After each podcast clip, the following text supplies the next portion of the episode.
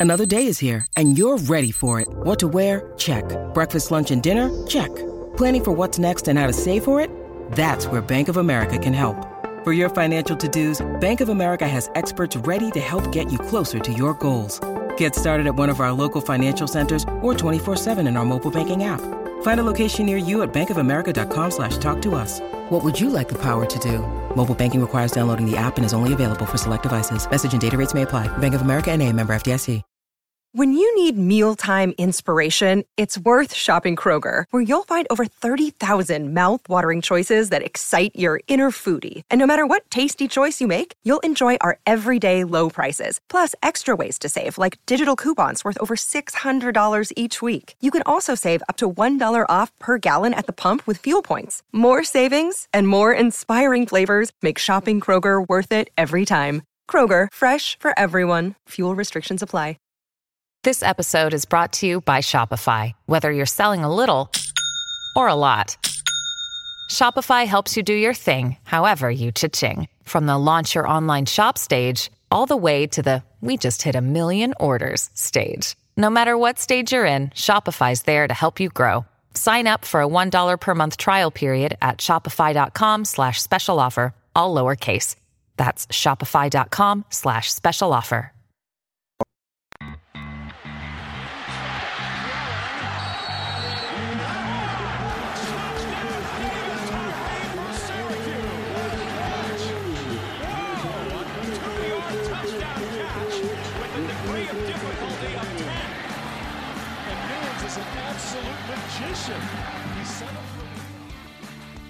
Hello and welcome to Troy Nunes is an Absolute Podcast. I'm here after a week of, well, a whole lot going on, but also nothing in the Syracuse sports world. Uh, with me, as always, Andy Pregler and Christian Guzman. What's going on, guys? One of the few weeks where like, uh, and it's still the middle of the season. Yeah, yeah, yep. It's so- it's we're in the no man's land where I'm fully aware that there's probably like a hundred of you actually listening to this with somewhat regularity because it's been so ingrained into some kind of habit, and we very much appreciate you. That being said, this week was not a week where we can provide some joy with the actual on the field results because let's just get this out of the way off the top. Uh, nobody on this podcast lost 14 to 12, but you should check on your loved ones because they probably lost something in their life 14 to 12 because that was the theme of this week. Both men's and women's lacrosse teams lose 14 to 12 in their respective contests. Men uh, midweek and the women uh, on Saturday. The problem, well, actually, both are losses, so they're both kind of problems. The difference is, is that one loss was expected, and 14 to 12 is actually pretty pleasant, and there's some room for some optimism in that result. The other, not so much. So, do we want to start with the hope, or and then crush our dreams, or do we build? Do we build to the hope? Uh, Cru- Steve is crush it shaking and his build. head. Crush it and build, man. Yeah, we. I mean, you know the mo of this podcast already. Come on, we always start with the negatives. Let's That get it is- out of the- It's it's the, out of the it's the upstate New York nature. Yeah, it actually really is, isn't it? It's it's the way it's the we got to we got to get through the winter first, and then get. to I the mean, there's only so much. There's only so much an Otto costume can shield you from the negativity that is Central New York. There's there's a story there that is inappropriate to air because I need to make sure I can say it. Uh, but, but Sounds like fair content. exactly. Note- Cue, cue the yeah. bu- no- note to self: record the post show. Uh, the men's lacrosse team lost to the Albany Great Danes 14 to 12. Uh, this is not an Albany team with the Thompson trio of uh, cousins or familial members on there that is ranked and really good, and losing to them is expected. This is an unranked Albany team that is nowhere near the national power that they had at their peak. Uh, the men losing 14 to 12 I won't say completely kills their chances at the postseason because it's the ACC. Pretty much every game they play offers them an opportunity to rebuild the resume, but things are looking really bleak at the moment. Christian, uh, as the resident kind of lacrosse landscape expert relative to the rest of us, it does seem like similar to last year, where one more loss officially puts the nail in the coffin, but there's there's enough to say that if Syracuse won out, you probably have to put them in the field because they won out against who they're going to end up playing. Yeah, exactly. That's the good thing about Syracuse lacrosse just in general is that they always, like you say, play a tough schedule, and like the rest of their games are against ranked opponents. So every single game is uh, against you know a team that gives you a chance to build a resume, like you said. If they win out, theoretically, if they win out, they finish at eight and six, and based on the wins, you put them in the tournament. Yeah. If uh, it's the, the the problem is number six Cornell um, at number fifteen North Carolina, and then you finish at home against Virginia and Notre Dame. Great, you finish at home against them, which you know is probably a little bit okay, but like, yee. yeah. Yeah, it's not not phenomenal at this point. And I, I can say this, uh, Christian, you'll be proud. This is the first time I've tip to tail, been able to catch a game this year. Uh, so I did watch Ooh. the entirety of that mess. Uh, one thing that does need to be predicated is they did have to take Noah's Ark down the Thruway to get to Albany because it was pouring the entire game. It was, it was, yeah. Mm-hmm. But it was pouring for both teams. Uh, so it was it was a miserable game all around. Um, the I, I I know nothing about lacrosse, and I could tell you through the first three quarters they were just isoballing the hell out of everything, and it was not working. There was no mm-hmm. off ball movement. There was no anything that was pushing the offense in a direction other than uh, give it to one person, usually Dordevic or Curry, and just let them do something. Um, yeah, that's the unfortunate thing about this offense this year is that it's hey Tucker, hey Brendan, do something, right. and if it doesn't work, then it's okay. Well, we've lost all the time on the shot clock. Let's just fire something at goal, and it doesn't work. Uh, when you take a look, just then point look at the stats. It's 52 shots for Syracuse, 30 for Albany, but then shots on goal is 27 for Syracuse and 25 for Albany. So they took 22 more shots, and only two more went on goal. That's that's not great. No. No. No. That and seems less than ideal on every front. oh yeah. Yeah, and I will say, um, just judging by uh, what we were talking about there, I I'm pretty positive that Gary Gait is not a Syracuse basketball fan. Mm, because no. if he was, he would understand that this does not work in any way, shape, or form. But here we are.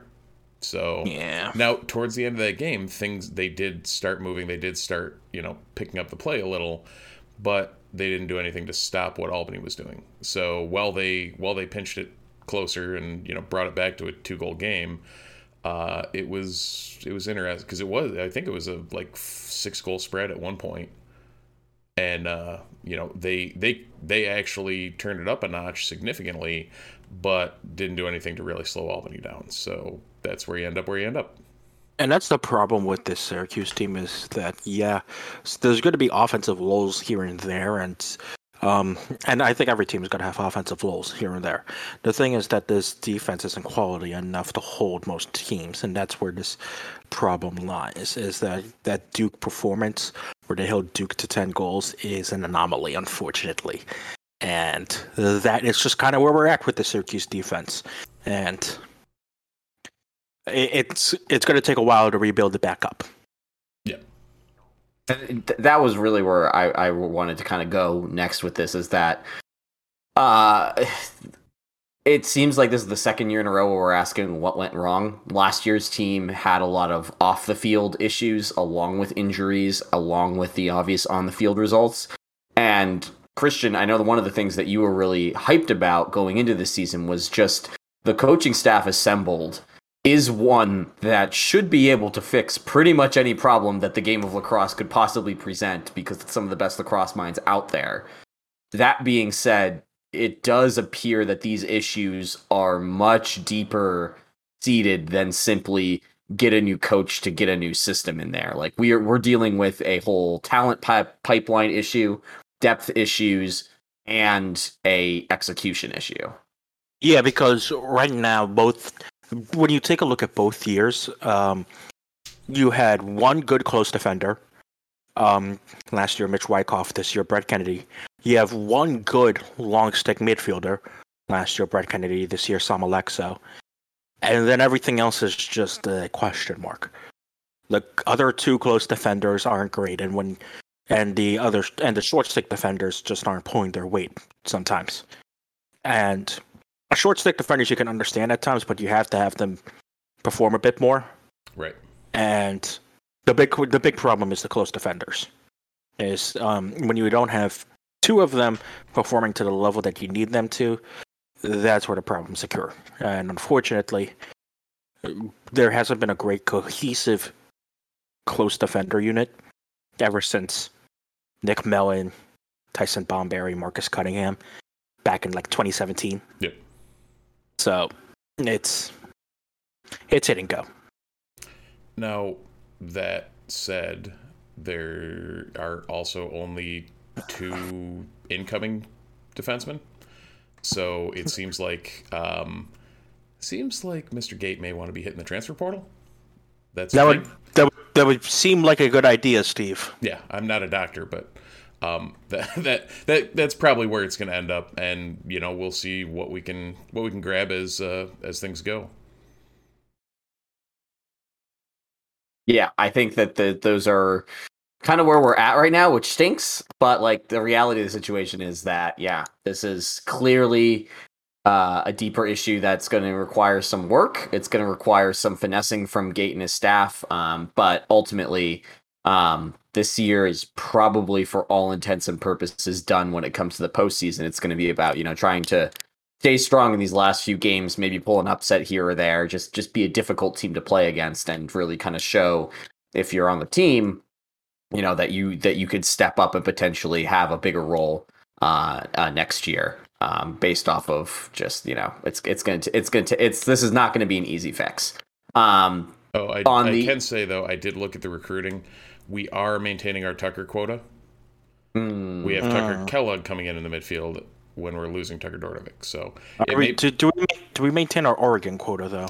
Uh, Mount Sinai, Trinity Pawling, Lawrenceville Hill, Salisbury, New York, New York, New York, New York, New York. Yeah. Norwell, Garden City. Garden City is definitively not uh, Oregon. And uh, yeah. no, no, we don't. Mm. Tis well, a shame. But we upgrade shame. our Spallinas. We do upgrade our Spallinas tenfold. Your Spallina has evolved. oh, that's good. That's good. Well, speaking uh, of things that have evolved. Yes. Women's lacrosse, who lost 14 to 12. Uh, they lost 14 to 12 to the number one team in the country, North Carolina. Uh, obviously, two goals against the number one team is a it's a good moral victory. Uh, I, you know, you talk to any of the players, you talk to the coaching staff, they're going to give you the like, we wanted to win this game, like we needed to win this game. Uh, the cool thing about the game is that the largest single game attendance record for a women's lacrosse game was set with just under 3,000 people attending. Official record is 2,907. So if you were there, congratulations on being part of a record setting performance. Um, but overall, uh, it's a loss for Syracuse. It's a good loss. It gives you some hope that Syracuse could potentially hang with this team and those caliber teams come postseason. Um, but Christian, as we look ahead to the rest of the Orange schedule, similar to the men, what do the women have to expect to one finish out the season, but also once postseason starts playing, they're clearly in the driver's seat for not just a uh, tournament appearance, but potentially to be one of the more protected seeds, uh, just how the seeding works out. Um, it's not so much more of what to expect in terms of what to do. And what to do is to take their star players and then find the closest bubble wrapping station yeah. and put them in them immediately. Um, explain, um, Christian, explain. so the unfortunate thing for uh, this Syracuse women's lacrosse team is that Emma Tyrrell is out for the season with a lower body injury, which is um, more than likely not an ACL injury. We cannot confirm that, but it is more than likely not an ACL injury. So the problem is, is that this is another year of what could be and what could have been for this Syracuse team because you lose Sierra Cockerille, you lose Emma Tyrrell, you lose Emma Ward. Now it's not at the same level of losing Emily Hawryschuk and Megan Carney from last year, but you still can't afford to lose that many starters due to injury. Right. And Carney herself is still banged up with an ankle injury. I don't think she played the entire second half against uh, UNC. So to have all those injuries and still hang within two to the number one team in the country is good, but unfortunately, it's a lot of this is going to be what could have been for Syracuse. Yeah. So right now, to see out the season, bubble wrap. Yeah, just just you know, head down to Staples, buy them out, mm-hmm. and just you know, mm-hmm. put it all over the dressing room. Like, yeah, it's the locker room needs to just be bubble wrap. There's no sharp mm-hmm. corners, no nothing. Yeah.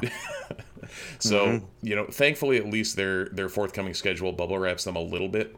Um, yeah. With uh, visit to Cornell, which you know, yes, away game, but also against I think currently in the 30s Cornell, which that's manageable. Same thing with Louisville. Uh, they think they're in the mid 20s. Uh, so we're back home against them, and then home against UAlbany before they uh, all the bubble wrap comes off for the final game of the year because uh, I think BC is well three right now, maybe or pretty close something to like it. something like that. Yeah. So yeah, one loss on the year. Um, yep. So and this is by RPI since that is out now. Uh, UNC is currently first, Syracuse second, Boston College third uh, at 11 and 1. So I got a hunch there's going to be a lot riding on that last game of the season. Yeah. Good luck stopping Charlotte North. well, about that. Well, you know, I, I, think I think our head coach may know something about that team. Yeah, you would like to hope so. so, I here's to hoping. And mm-hmm. that's that's about at this point what we've got for lacrosse. Yeah, the uh, I, I'm gonna I'm gonna say that the women's lacrosse team is definitively in a space where I think we all feel a lot more confident uh, in their potential outcomes. The the issue is that, like we've seen so far, is that there are two very big hurdles in front of them. Both of those hurdles uh, have historical, both recent and longer historical dominance over the Orange. So it becomes the situation of like, man, if they're going to really do it, they're going to have to slay a dragon of some kind, and they're going to have to do it shorthanded. So, not that it's impossible to do, but it would be a heck of a story if they did it. Um, so we'll have to see what happens there with the women. And overall, uh, I'm glad that at least one of the 14 to 2 losses was um, not that uh, totally depressing. So we, we were able to cover the bad news stuff first. Uh, we're not quite at the halfway point, but it feels like a good to- uh, good time to mention our friends who sponsor this podcast, Home Field Apparel, makers of the comfiest uh, and coziest collegiate apparel that you are going to find on the interwebs. Uh, whether you're a Syracuse fan, whether you're a fan of another school, big or small, there's a really solid chance that Home Field Apparel has a t shirt, a hoodie, a pair of sweatpants, or a crewneck sweater that you would like to purchase with a great old school logo of that team on it. And if you want to do that, use promo code NUNES, N U N E S, for 10% off your first order uh, at Home Field Apparel. They're great, they're awesome. They are refreshing schools. So if you are a longtime listener, longtime home field apparel supporter, there's a good chance that you should pay attention to their Twitter account because they might be announcing some new gear for your favorite schools. Uh, no word from Connor on the Syracuse front, uh, except that he told me to stop asking for Otto joggers. He has a family and a life, and he cannot respond to 10 emails a day. So, no Otto joggers yet. Yet. Does your wife we think about sending an email today to Connor? we don't. We this is why we have the burner email. Are um, we are we stooping to? Well, never mind. It worked. So let's stoop to no escalators level. yeah. Listen, no escalators proved that internet bullying works. Never forget that. if you want joggers, just annoy the hell out of someone until they give you joggers. Why didn't we do that with Why didn't we do that with man-to-man defense this past season? because Jim doesn't know what the internet is. That is a good point. You make good points. you, you also, but that's contradictory statement because Jim Boeheim uh, talks about breaking news on Cameo. So, yeah, because he's, we... he's just talking to his phone. He doesn't know where it goes. I mean, to I... be fair, he may, but I'm just picturing this. No, that was going to be my question. Was that do you think that Jim actually knows what Cameo is, or does he think that it's FaceTime? And he's just like chatting with somebody, like like he's chatting with a friend or something, and it's uh, you know, just I don't know. I have I have I cannot imagine that he actually knows what Cameo is. Yes. Going, going off what my parents would do, yes. That he has no clue. so, um, speaking of things we didn't have any clue about, uh, the state is apparently throwing money at Syracuse University for 44 million total in dome upgrades. Did we? Yeah. Did we know about that? We knew we knew phase two was a thing. I don't Yes. think we knew that uh, that it was going to be coming from or partly coming from the state. So, uh, New York 20 million. State- Yeah. 20 million is coming from you. Right. And Yeah. part of me is very happy for this, and part of me is being the the crotchety old man saying, "Get off my lawn," uh, and using taxpayer money. But then I also realized that it's much different than the Bills Stadium situation that I was mildly pissed about. So whatever. Yeah, I was gonna say it seems like this is the Kathy Hochul is just coming in and being like, "You get a stadium, you get a stadium, Mets, Right. Yankees. Do you want another one? Like, come on, we're giving them out. Take advantage." Could you imagine? I but like that that's the thing is that it, it does I will say that first again, Steve, you brought up a really good point. This is different than the Bills situation for a variety of different reasons. However, Like number of zeros. number number of zeros being the primary one, but also the fact of Syracuse's relationship with the state of New York and what it, they do provide for ESF, which is a state school. Hi, There's alumni. it's it's exactly it's a very it's a entirely different scenario with who is actually going to be utilizing these assets and these facilities now what i will say for syracuse that i think is really interesting about this and like we've talked about this a bunch in the past with dome stuff um the the dome definitively has a charm to it that is not in line with the way that most stadiums are going now. I typically like to refer to all stadiums as adult theme parks, where the idea is that you're trying to give these adults an experience that they can't get sitting in front of their TV. And the only way to do that is with amenities that they don't have at their home. Well, So that's talk- why there's a roller coaster at the top. Okay. It exactly. now. I, I can confirm that, or Hmm. well, it was confirmed, I believe, that the Trouts are saying, staying. So there is an experience you cannot get at home. Build your own trough with Steve Haller coming to YouTube next week. Uh, kidding, that is not happening. Sadly, the Syracuse fan base would probably watch. Watch that. They would. They Oh would. man, I'm all in. podcast topic for the future. Check. Do you think Kevin will let me put that up on the Nunes feed? Because I don't, I don't know. Oh wait, no. I'm the, we- one, I'm the one that controls the YouTube. We're good. yeah, he, he can say no, but he can't get in there. Uh, the one, the one thing that I do think is kind of interesting is the um, we were there's going to get they're going to get rid of the, the the benches and replace them with seats, which I it makes sense. I know that the benches kind of allow for some finagling of numbers, especially in the student section. I know that the benches are not the most comfortable thing for everybody else, so part of me kind of wants to see them keep the benches for the student section and get rid and then just have seats everywhere else. But the Or do the opposite. Make it really funny. Um, the one thing that I am most uh, intrigued by with this is the connecting to the Barnes Center at the Arch. Um, Steve, uh, I'm going to go to you first for like the fan perspective on this, and then Christian for the student perspective because I think there's two different things at play here. First, for the fans, um, this past year was a little bit different because of the COVID protocols that the Orange had coming in and out of the dome. So obviously that created some congestion. Syracuse tried to alleviate that by having entry the checkpoints be further away from the main dome entrance. So you basically went through two different checkpoints, one for the COVID protocols and then one to actually check your ticket and get into the gate. This Barnes connection makes me think that like there's state for those that might not know, Stadium Control, which is currently like basically the service dock entrance at the Carrier Dome, is utilized for both like floor level VIPs, teams, staff, mascots, cheerleaders. They all kind of go in through press. They all kind of go through there. I'm wondering, and again, I'm curious just because you're more familiar with the layout of the dome.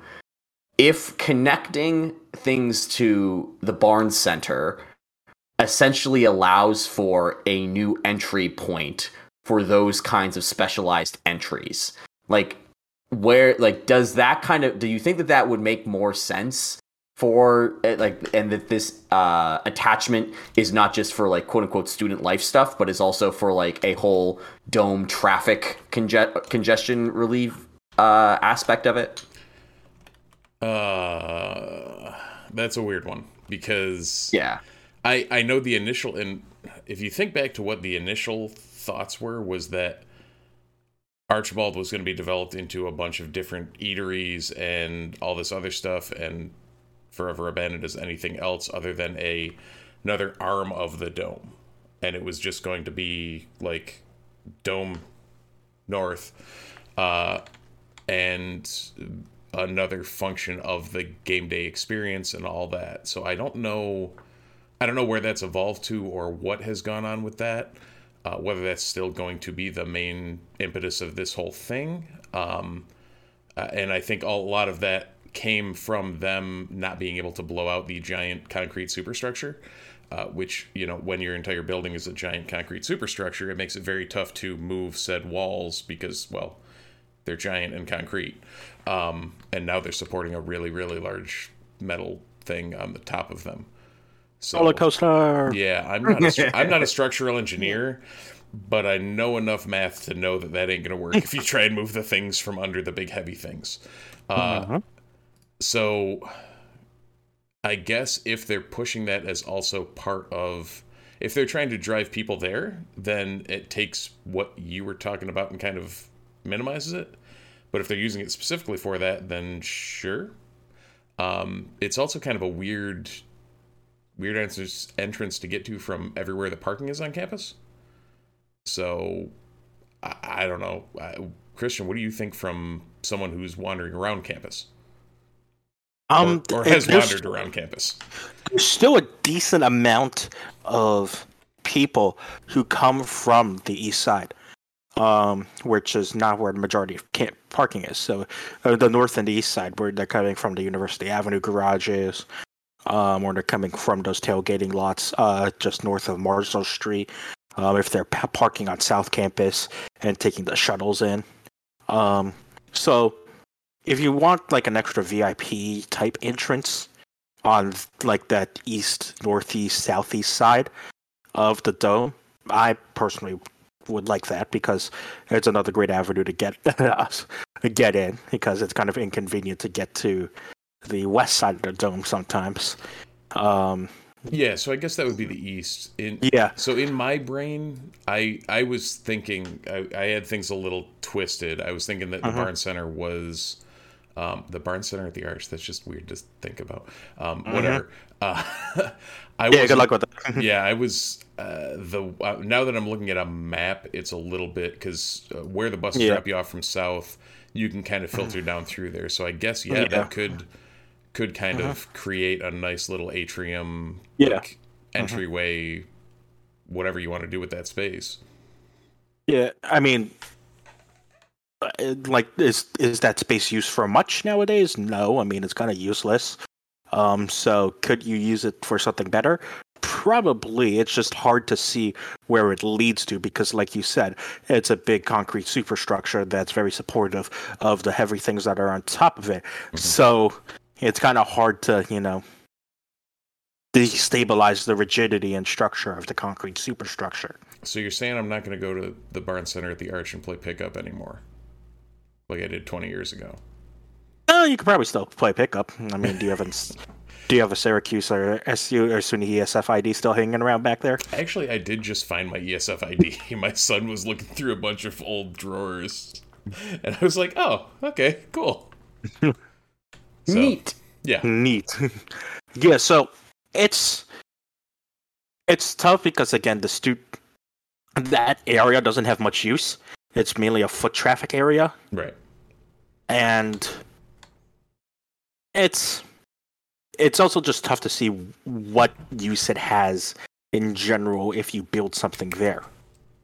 Um so and I'm I maybe just talking out of my ass here, but like I don't notice too many traffic jams heading into the dome. Honestly, no, um, they've they've got it down to a pretty decent science at this point. Ex- exactly. So, like, there's enough there's enough entryways into the dome where like foot traffic isn't a problem from what like I normally know. Like the only backup you see is the student section because there's only one entrance for the student section. But like everywhere else, yeah. it's pretty smooth sailing. So like if you're doing this for a traffic flow issue, it, it would only maybe be to just give students another way to enter the dome. Um, or again, like a VIP, another VIP entrance, or you know, yeah, but eh, we'll see. yeah. more to come. The the I I was always under the impression they were going to put seats in the lower bowl of the dome and keep the bleachers up top, but I don't know. We'll we'll see how it all ends up rolling out. Uh, apparently, I guess sooner rather than later, seeing it's in this year's budget. Yeah, um, apparently, yeah. yeah, it could get it could get started as soon as this June. So, uh, other things that are going to get started way quicker than we think they are. I'm just going to keep segueing horribly in between things. Uh, we no, these have... are good. These are good segues. these are these are these are plus uh, plus segues. They're All not right. elite, but they're plus. You know, it's the it's it's the ESFer in me. Uh, the uh, New, new house be damned. I'll go across the, the other side of the dome. We did, Hold on. We, we, we, we didn't talk about the dome also getting more 5G technology. How awful is that going to be again? Hello. it's going to be about as good as the audio is in the press box. Oh my God, hey. Andy, Andy, Andy, Andy, Andy, You, you, you, you, you need to go to a you need to go to a football game at the I, dome very, very soon, can, just, to, just, just to experience that. So okay. when I when I left the press box in the second half, Christian, I can confirm that in the actual dome itself, it's not nearly as bad. Yeah, I can confirm that as well because yeah. when I went down to the field to end the game, yep. it wasn't it wasn't the worst thing in the world. Not great. It still sucks. But yeah, it, the the press box it was literally like everybody's kind of looking at each other like what what do they what do they say? Mm-hmm. like you couldn't hear anything. You would think that would be something that they would want us to hear, but whatever. Um, Maybe minor details. Minor details. So, other minor details Riley Dixon is still an NFL player. He's Woo! officially yeah. signed with the LA Rams. So, good. I mean, good for Riley. Also, good for Riley to get paid on a team that just doesn't punt. Yeah. Like, good for you. I yeah. wish I could have that job. Be the guy who doesn't get used. It's like the, but you are contractually obligated to have. fourth, and, fourth and 15, go for it. Yep. I mean, you have Matt Stafford and Cooper Kupp. There's no reason not to. Uh, mathematically speaking, you are better off going for it than you are punting it. So yeah, uh, good for Riley. The I was gonna say there's some other football news that came through this week on the Cruton Trail. Mm-hmm.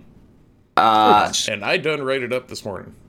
Great, talk to us. Rashad Perry, uh, defensive talk lineman, also about this. 2023, uh, six three two forty five as a high school junior, if my brain serves me right. Hopefully it does. Um, uh-huh and uh, from Buffalo. So hey. from Bennett High School in Buffalo, he is a D lineman and a guard on offense. I think being primarily recruited as a D lineman because everything I've seen is he is a freak athletically. Um, I, I, he was like near the near the state lead in statistics. So uh, overall, uh, unranked by the major services, but I think a really good under the radar get. Yeah. Yeah, I have um one of my friends works at a uh, WKBW out in Buffalo, and he and he loves this guy. Yeah. Um, but basically, again, 24 sacks last year. Um, yeah, no As matter what junior. level, of, no matter what level of football you are, pretty good. Um, he was part of the team that knocked out uh, CNS in the state semifinals. So, yes. um, mm-hmm, and yeah, uh, he told me he has room to. He definitely looks like he has room to gain weight as well, and maybe head up to like maybe being an interior interior D lineman yes. if you need him to be. Um, I kind of joked like, yeah, that kind of means he'll probably be a rhino type guy, and he said, please. Yeah, I would love that. Um, I mean, because kind of, kind of from the pictures I've seen of him, kind of profiles, kind of very similar to Rhino. Um, maybe just 30 pounds lighter, right. which is not the worst thing in the world. No, and, and that, he, that'd be easy enough puts, to put on in uh, yeah. uh, college. Mm-hmm. And yeah, and he um and he plays guard as a on the offense. So like, uh, you you got someone who's very who could be a, a very very good pick. And to satisfy all, and to satisfy all the oh Syracuse needs to recruit New York more. Well, there you go. Yep, absolutely. And uh, of note, in my research for writing the article, uh, Isaiah McDuffie, the Packers linebacker, uh, went to that school, as well mm-hmm. as the one and only Rick James. So, oh, Rick. James. The late, the late Rick James, should I say? Um, oh, okay. So yeah. Oh, cool. Uh, either way, uh, it should be a should be a good get, and definitely looking forward to uh, seeing him down the orange next year. So um, here's hoping that uh, nothing changes before uh, National Signing Day. Uh, I was gonna say, you still want to keep talking about local Syracuse recruits because there's another one potentially uh, coming this way. Uh, 30, 30 second timeout before we do that. Because, Andy, you're wearing that shirt, I was just scrolling through Twitter. Great headline from the Post Gazette. Records show that the Pirates' payroll was often covered by ticket and food sales. Oh yeah, yeah, yeah. I already, I already angry tweeted about that. Uh, just we could, we will get to that in the uh, in the end of the show because man, I can go on a baseball rant with you guys about that. Um, first, we're going to talk about local Syracuse recruits because Quincy Ballard uh, from Syracuse, New York, is enter has entered the transfer port- pro, uh, transfer portal uh, he is a seven foot, 240 pound center, went to Florida State, um, did not get a lot of playing time with a coach who routinely plays a lot of guys, specifically seven foot centers. So he's looking for a new opportunity, and Syracuse is hosting him. Again, I think that there's a lot of different ways to look at this, and I just want to remind everybody that the dude probably lives like 20 minutes away from campus, and him visiting could literally just be him rolling up, chatting with GMAC. He's already done the recruiting pitch once. Uh, it might not be a situation where he's the Orange's top choice, but it's nice to know that he's there because, again, he only played four minutes a game with a coach who routinely wants to play guys a lot, specifically seven foot centers. Um, that's that I just I, I just want to keep saying that every time somebody mentions that Ballard could be the answer for this team's forward depth. Yeah, and he he yeah. to, to flesh it out, he played at Henninger uh, 17, 18, and then uh, played prep down in North Carolina at Quality Education Academy, um, doing a, a, senior season and a grad year down there. Um, so he's from Syracuse. He grew up up here. Apparently, according to his Florida State page, he has no idea about uh, New York State geography because he mentions that the mountains of New York State are in the west. So, uh, as someone from said mountains. I can confirm that is not in the west. Uh, I'm I'm going to chalk that up to an intern at Florida State screwing something up and not Quincy himself. So, um, yeah, it's going to be. Uh, is it? Are, are we talking Symir Torrence all over again? Like, bring all the boys home, or what? Are, what are we doing here? It's uh, uh um exactly. Yep. Mm-hmm. I, I think that's really all you can say about it. Really, is that is that um I think Kevin put it like in the Slack or James, one of the two. You hope this is a more of a need than a want move. Right. Um, and by that we mean like it's more of a okay, we just need something to help Right. We need a body. We need a body. yeah.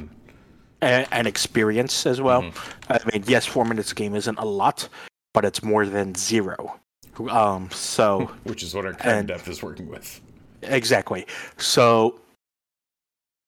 It's it's got to be more of a okay. This is this is something we just need now just to fill. And not like yes this is our guy this is the person we exactly exactly want. Right. Uh, because just based on the track record at florida state like andy said a guy who plays for a guy who plays a lot of guys um, that sentence didn't flush out correctly but whatever. Um, it, it may not have flushed out correctly but it is dead nuts on like yeah Leonard Hamilton plays everyone. I think he goes like 11, 12 deep. At least 11. Yeah. So that's what we're mm-hmm. talking as far as how many people are in, involved in this rotation that he cracked for four minutes a game. Right. And, and again, it's not even a situation where he couldn't crack the rotation because they were thick at that one spot. Like he's in the position group that Hamilton specifically wants to rotate guys in for 10 minutes a night at. Because when you have a bunch of rested seven footers coming in, yeah, no wonder Florida State's always so good defensively around the rim. Like it makes a ton of sense. Mm-hmm. And I, I do think that again, maybe it's just a change of scenery that this kid needs to fully unlock his potential. That was around the first time around when he chose Florida State. Um, like obviously he's a good enough recruit that you don't just go to Florida State by accident. Um, seven footers don't grow on trees, so coaches are more likely to give guys with that size a, a look as opposed to someone who might need to have more skills on hand to get noticed. But I, I do think that there might be I, I, I think the people who are calling for this move to be the saving grace are probably being a bit naive. But like you guys mentioned, I think this could be a spot where we just need a body. He's local. You know that he'll stick around for a while. And with Torrence, you know, he might Torrence did not show a ton of flash at the beginning of the season, but by the end there, he kind of he proved himself and proved that uh, he's going to have a rotation spot for next year. So maybe that's the best case scenario thing that we can hope for, especially with the hope that Jesse is going to be fully recovered and will uh, stay healthy and lock down the, the five position for most of next year. And Ballard only played 17 minutes in Florida State's three games against Syracuse. Did not play in the first game at Florida State. Played 13 minutes in the second game, although that was mainly due to Florida State having injuries. And only played four minutes in the ACC tournament game when he came on in garbage time and played the final four minutes of the game.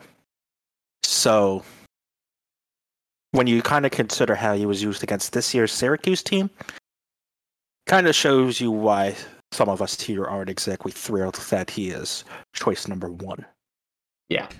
And again, I, I still have hopes that this isn't choice number one. It's just a choice of convenience. Like if the kid's home, like if he's in the transfer portal, he's probably sitting at home. And if he's sitting at home, you know, hosting a visit is not like this big ordeal thing. It's more of a, uh, hey, you know, you want to swing by and uh, see the space and chat a little bit and see if this is going to be a fit.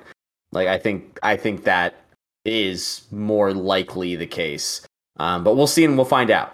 You know, that's it. It might just come down to who's available in a, in two months from now, as opposed to who's available right now.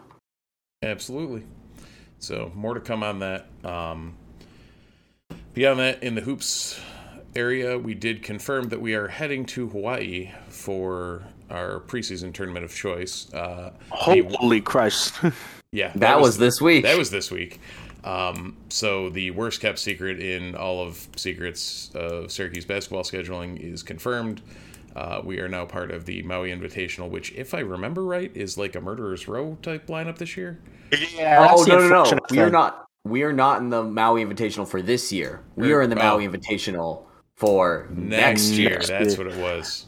Yeah, yeah. And but also it's still, still the same thing. It's still yes. a murderer's. It's still a murderer's row because it's Syrac- because it's because the power rankings of this t- of this uh of this group might go Chaminade and then Syracuse, yeah. and then uh, Marquette.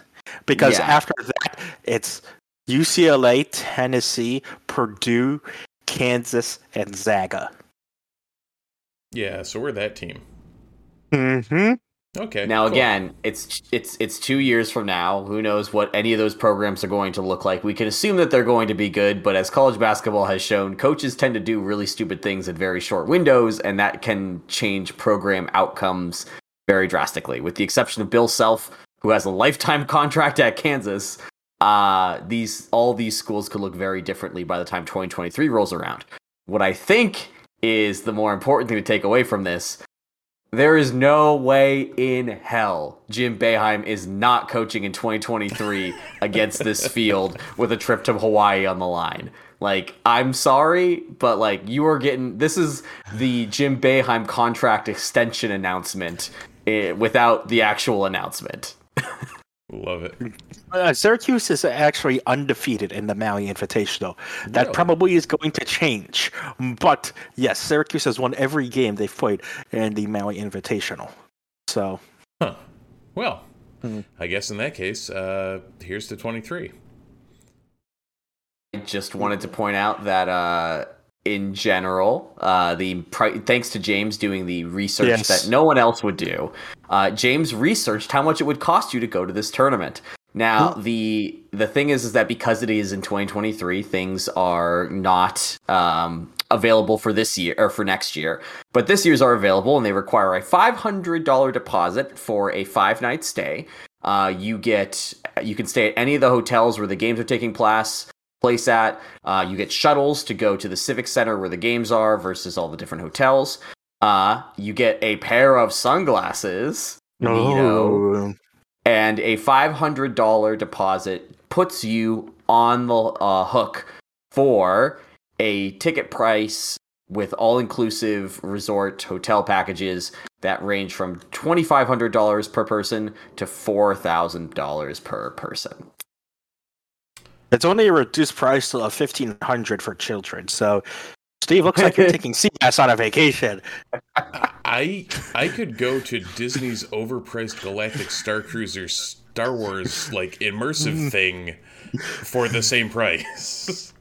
I think the hint here is to just go to Hawaii and get tickets to the game Yeah. and drive around and lift and drive around yourself. Like, so it, so to to to that point, I have cousins on Maui, so I don't. I, Hmm. I may not need that Seabass reduced price. so T- we're Tyler Alex, to I know see- you're not not listening, but I'm coming. Um, You're I've listening- already had several. You're sending this podcast to them after this. Just wait till the end, guys. Just wait till the end.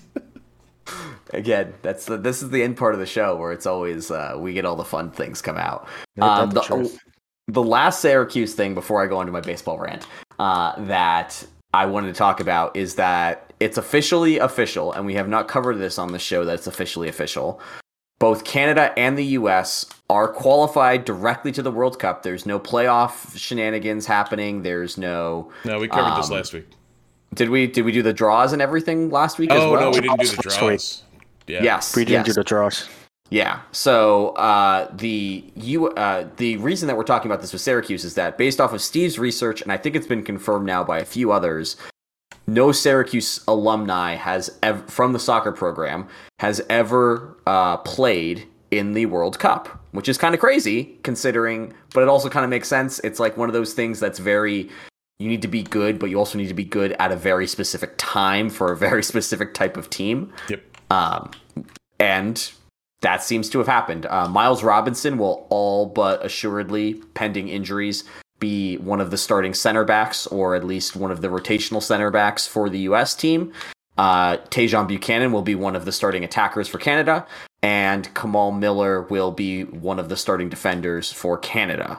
Um, is I believe that's it from the Canada side. I don't think there's Yep. anybody else who's yeah. Unless unless Raposo lights himself on fire this season, which he's already got a, a goal under his belt.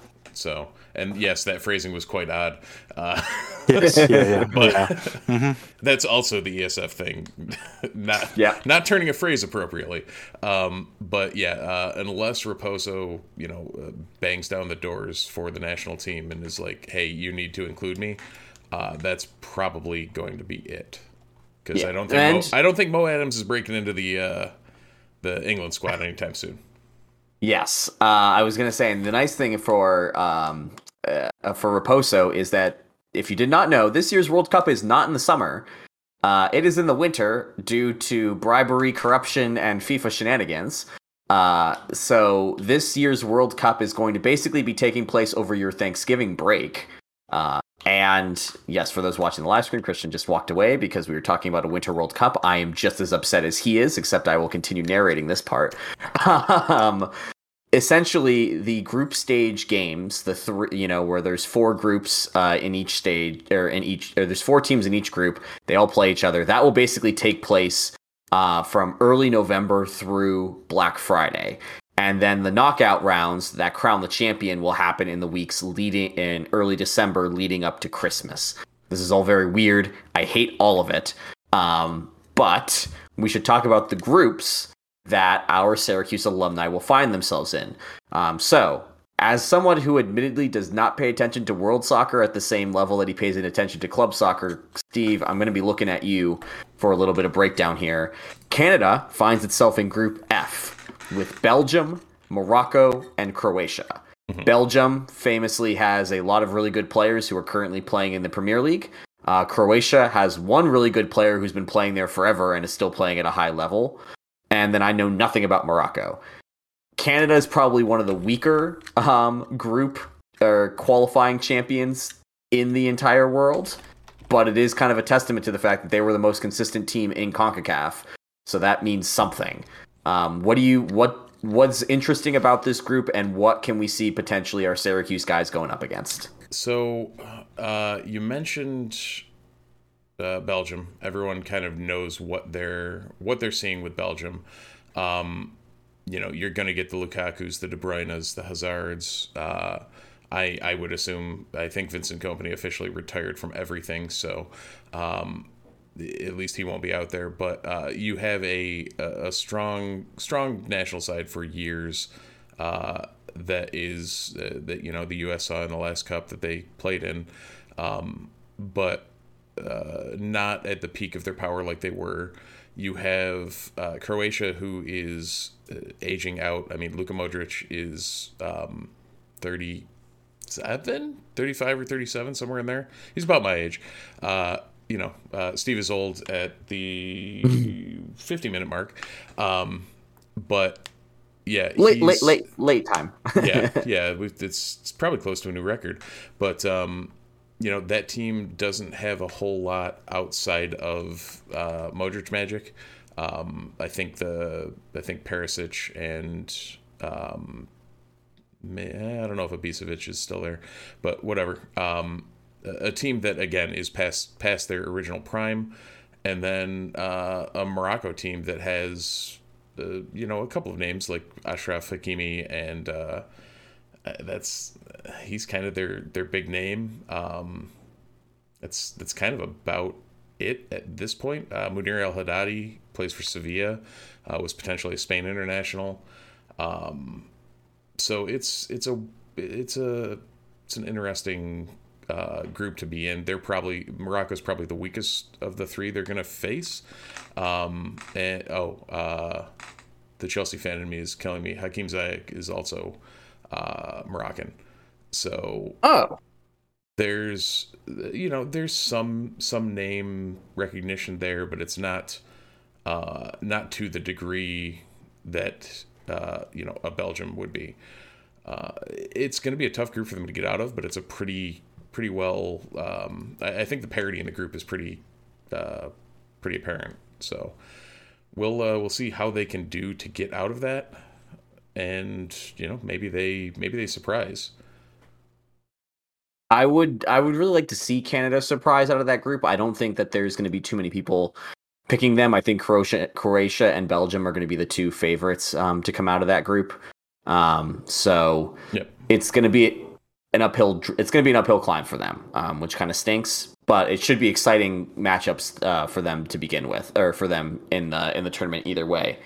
Uh, for the U.S., if you did not hear, the U.S. is in Group B with England, Iran, and the winner of a Euro playoff, who is going to be one of the Ukraine, or sorry, Ukraine, Scotland, or who am I forgetting? Wales. Wales. Wales. So currently, um, so, Wales has qualified for that last spot in the Euro playoff.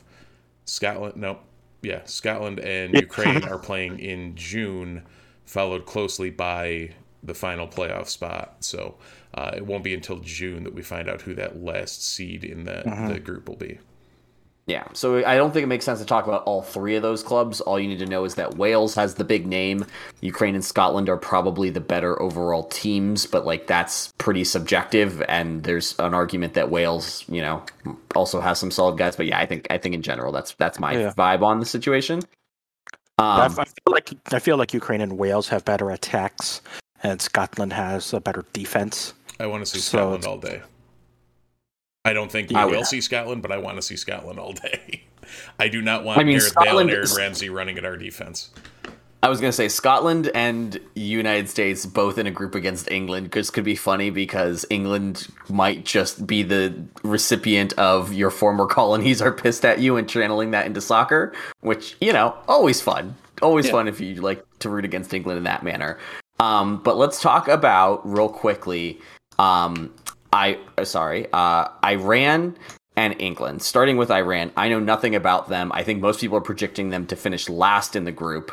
Um, but they qualify for the World Cup, and that means that they're not terrible. yeah, it, yeah, Iran's a weird one because they, well, well, they're not the most notable. Again, you know, much like we said with Morocco, uh, with Morocco although even even less so than Morocco, um, there's really not a name in the squad that jumps at you. Um, however, uh, it's it's a team that has, I think I can't remember if they beat or drew the U.S. in '98. Uh, like they they play uh, they definitely play up to the tournament. Um, so it, it'll be it'll be interesting to see what they do. Like yes, they are far and away going to be the lowest quote unquote seeded of the four teams in that pool, but I I would not look over them because it seems like that's happened in the past and um, is not a great idea. No, um, and Christian Miles is going to have his hands busy uh, against England, who the United States was always going to play a really good team because they were in the second group of drawed teams. So the first group is all of the good teams and Qatar, who is hosting the tournament, and Portugal uh, somehow. And yeah, exactly. So there was always the U.S. was always going to have one really good team in their group. They drew uh, England, which, if you both did not see this already, that game is confirmed for Black Friday at 2 p.m. So yeah, that's going to be fun. Uh, mm-hmm. Uh, Christian, England's really, really good because not just because they have a lot of talent, they have a lot of young talent. They're doing the thing that the U.S. is also doing, which is building around a young core with some really solid veterans coming in and out of the squad with a little bit more flexibility. But the core of the attack, the core of the defense, basically the spine of the team, are some of the best young players in the world. I do think there is a weakness in this England team. I think it is the center backs. I think you can attack the center backs of England, which is going to mean that you hope Gio Reyna gets healthy because he suffered another hamstring injury over the weekend, and um, you so it's probably you would if he's healthy, then he plays a pivotal role at setting the ball at the middle. It's probably Pulisic up at at striker, or if he's on the wing, then it's probably like Jordan Morris or Jesus Ferreira or something like that. So yeah, I'm, I'm assuming by then it'll be either Jesus Ferreira, Jordan Pefok, or um, Ricardo Pepi if he starts yes. in for Augsburg. Mm-hmm. So I think it's I think that's the area where the United States has an advantage, is that no. the strikers can can beat the center backs. True. Now the only downfall is that well, Harry Maguire may play like a bag of wet rice for you. He plays lights out for the national team. Hmm. and I don't understand how or why. I would like to figure that out as well. now, the other thing that isn't a horrible concept is that uh, Jordan Pickford for the ever so lovely Everton this year. Um, you know, it, it, hurt, it, hurts me to watch Super Frank almost uh, uh, be in a relegation battle. But uh, if we can put some shots on Pickford, he has not looked the greatest this year. Yeah, it just requires putting shots on Pickford. Manchester United. yeah, I, did, I didn't actually mean to be that a double up, but it worked out as a double up. Listen, my team just lost to Brighton, so I have no leg to stand yeah, on. Yeah, in a relegation battle. we lost Brighton by staying next year.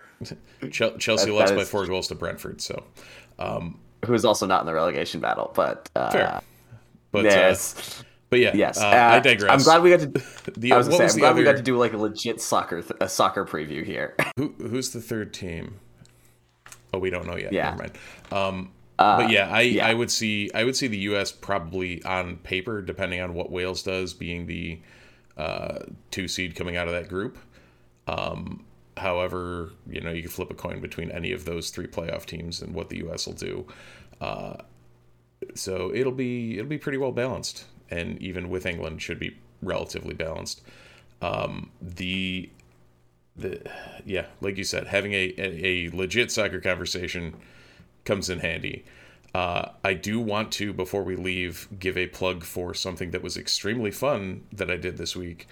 And yeah, that would talk be, about it. Uh, if you have ever had a desire to be a college football coach on the recruiting trail and you also happen to enjoy board games, uh, Envelopes of Cash. I finally, after a year and change, have got to demo it with the creator Andy Schwartz. Um, really, really fun. And this is not in any way a paid advertisement. It's just a joy to play.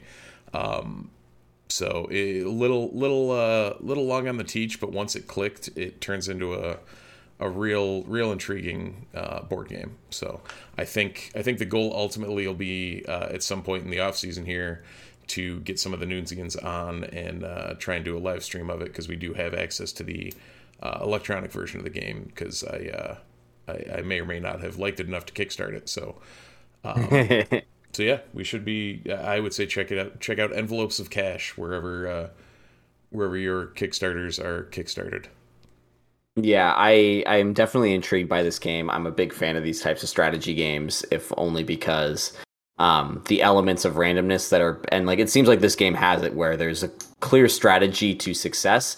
The problem is is that it very much depends on randomness and like your choice of starting and your starting hand, which is great because it's not a situation where um, it feels so random that it's out of control and doesn't make any sense. Yep.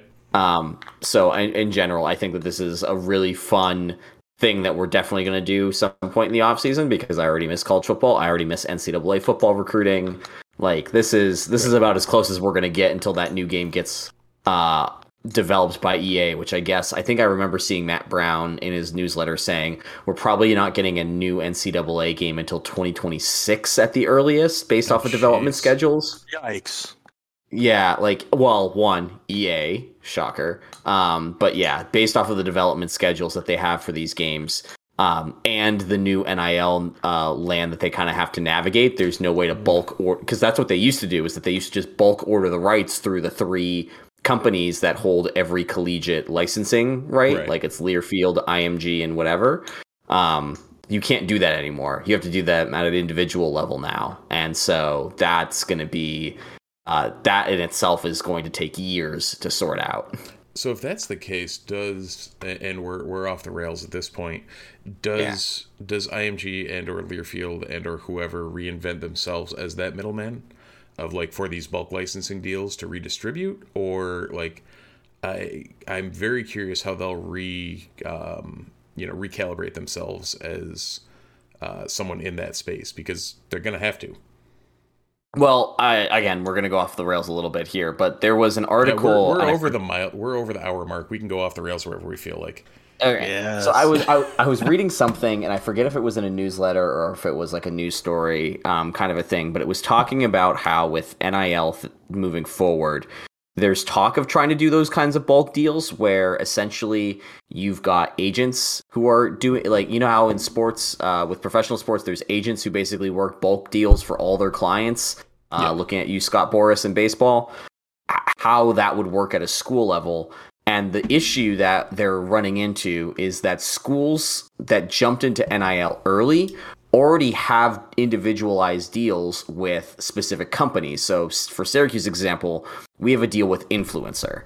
And so then you add in states like Georgia, California, Texas that have their own state specific laws on top of that. Yeah. You get to a situation where like the middleman doesn't make much financial sense because of all the people who have to get paid uh who have to get their cut.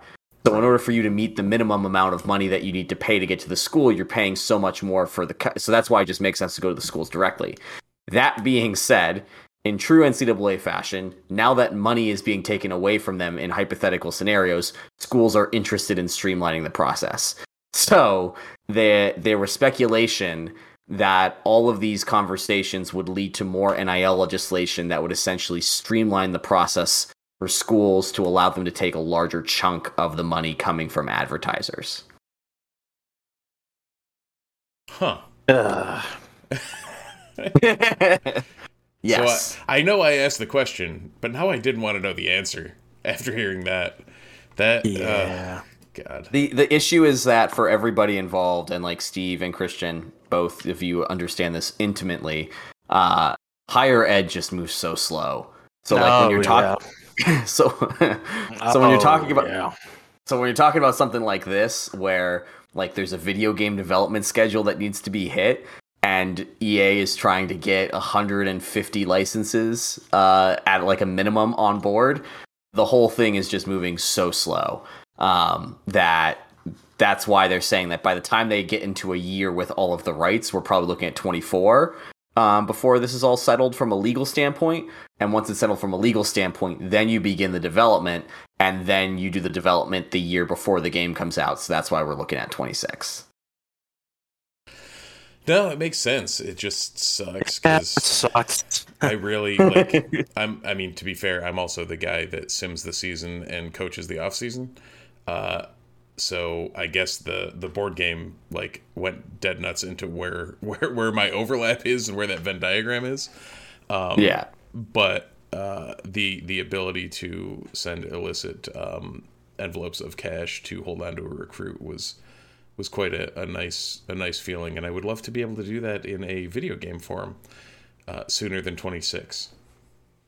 I would like to do that as well, but for now, we're going to have to settle for uh, saying goodbye to all of you because we are past the hour, and I need to walk my dog. Uh, and this is when I do all of the fun goodbye things, which is thank you for listening to this. If you're listening to this on a podcast for uh, con- consuming app of your choice, please rate us, review us, give us five stars so that way we can trick the algorithm into expanding the Ottoman Empire.